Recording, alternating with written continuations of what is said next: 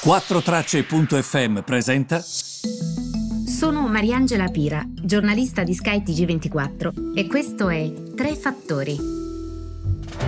Buongiorno a tutti, benvenuti in questo inizio settimana 15 marzo. Allora, devo dire che i listini ehm, in Europa sono ben intonati, eh, iniziano quindi la settimana con una nota positiva e questo in vista dell'incontro della Banca Centrale Americana, la Federal Reserve e sostanzialmente che cosa eh, succederà?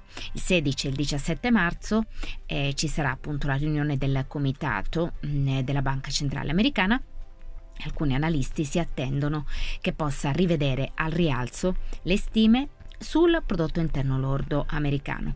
Questo ovviamente a seguito di quel pacchetto di stimolo per l'economia, per le imprese, per i cittadini di 1,9 mila miliardi di dollari eh, che come sappiamo manderà pagamenti diretti alla gran parte degli americani pari a 1400 dollari.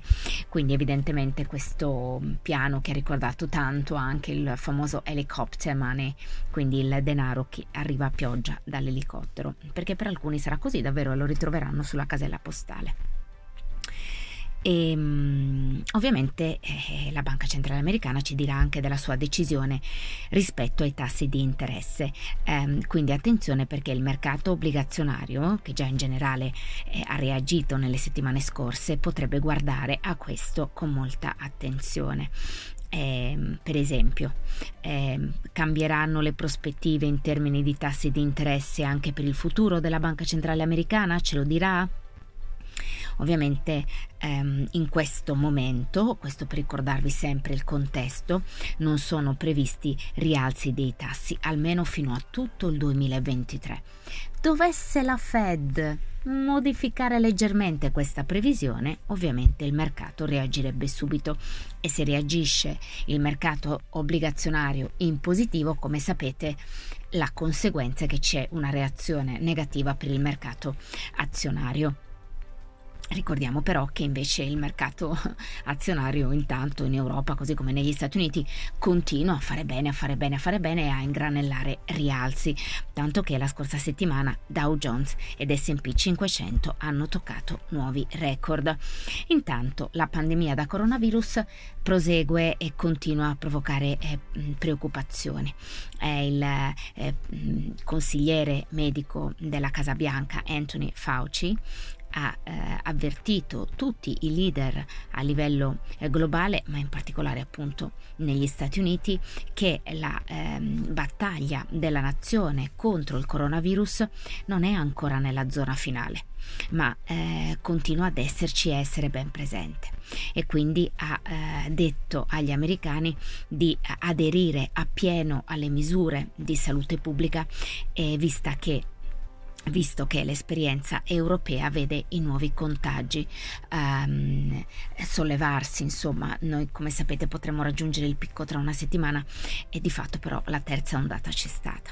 In Europa um, la, um, l'Olanda, quindi i Paesi Bassi, sono eh, l'ultimo paese che hanno sospeso l'utilizzo eh, del vaccino AstraZeneca Università di Oxford sulle preoccupazioni circa possibili effetti indesiderati nonostante l'Organizzazione eh, Mondiale della Sanità abbia detto che non c'è alcun collegamento tra il vaccino e il rischio di sviluppare quello che abbiamo visto. Um, essere considerato uno ehm, dei, ehm, degli effetti collaterali di questo vaccino, ma di fatto non c'è alcun tipo di prova e di collegamento che colleghi appunto vaccino ed effetto oh, collaterale. Ehm, intanto ehm, eh, l'agenzia ehm, che si occupa della salute pubblica in Germania ha detto che ci potrebbe essere eh, una terza ondata di eh, infezione da coronavirus, anzi di fatto questa terza ondata è già iniziata.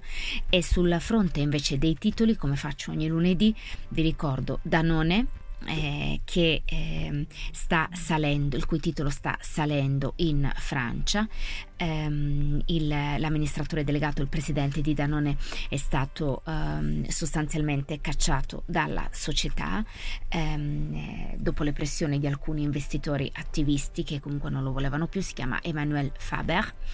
Eh, Stellantis, nata eh, dalla fusione di eh, Peugeot e di FCA, sta guadagnando circa il 4%, questo perché Deutsche Bank ha detto che il titolo è da comprare.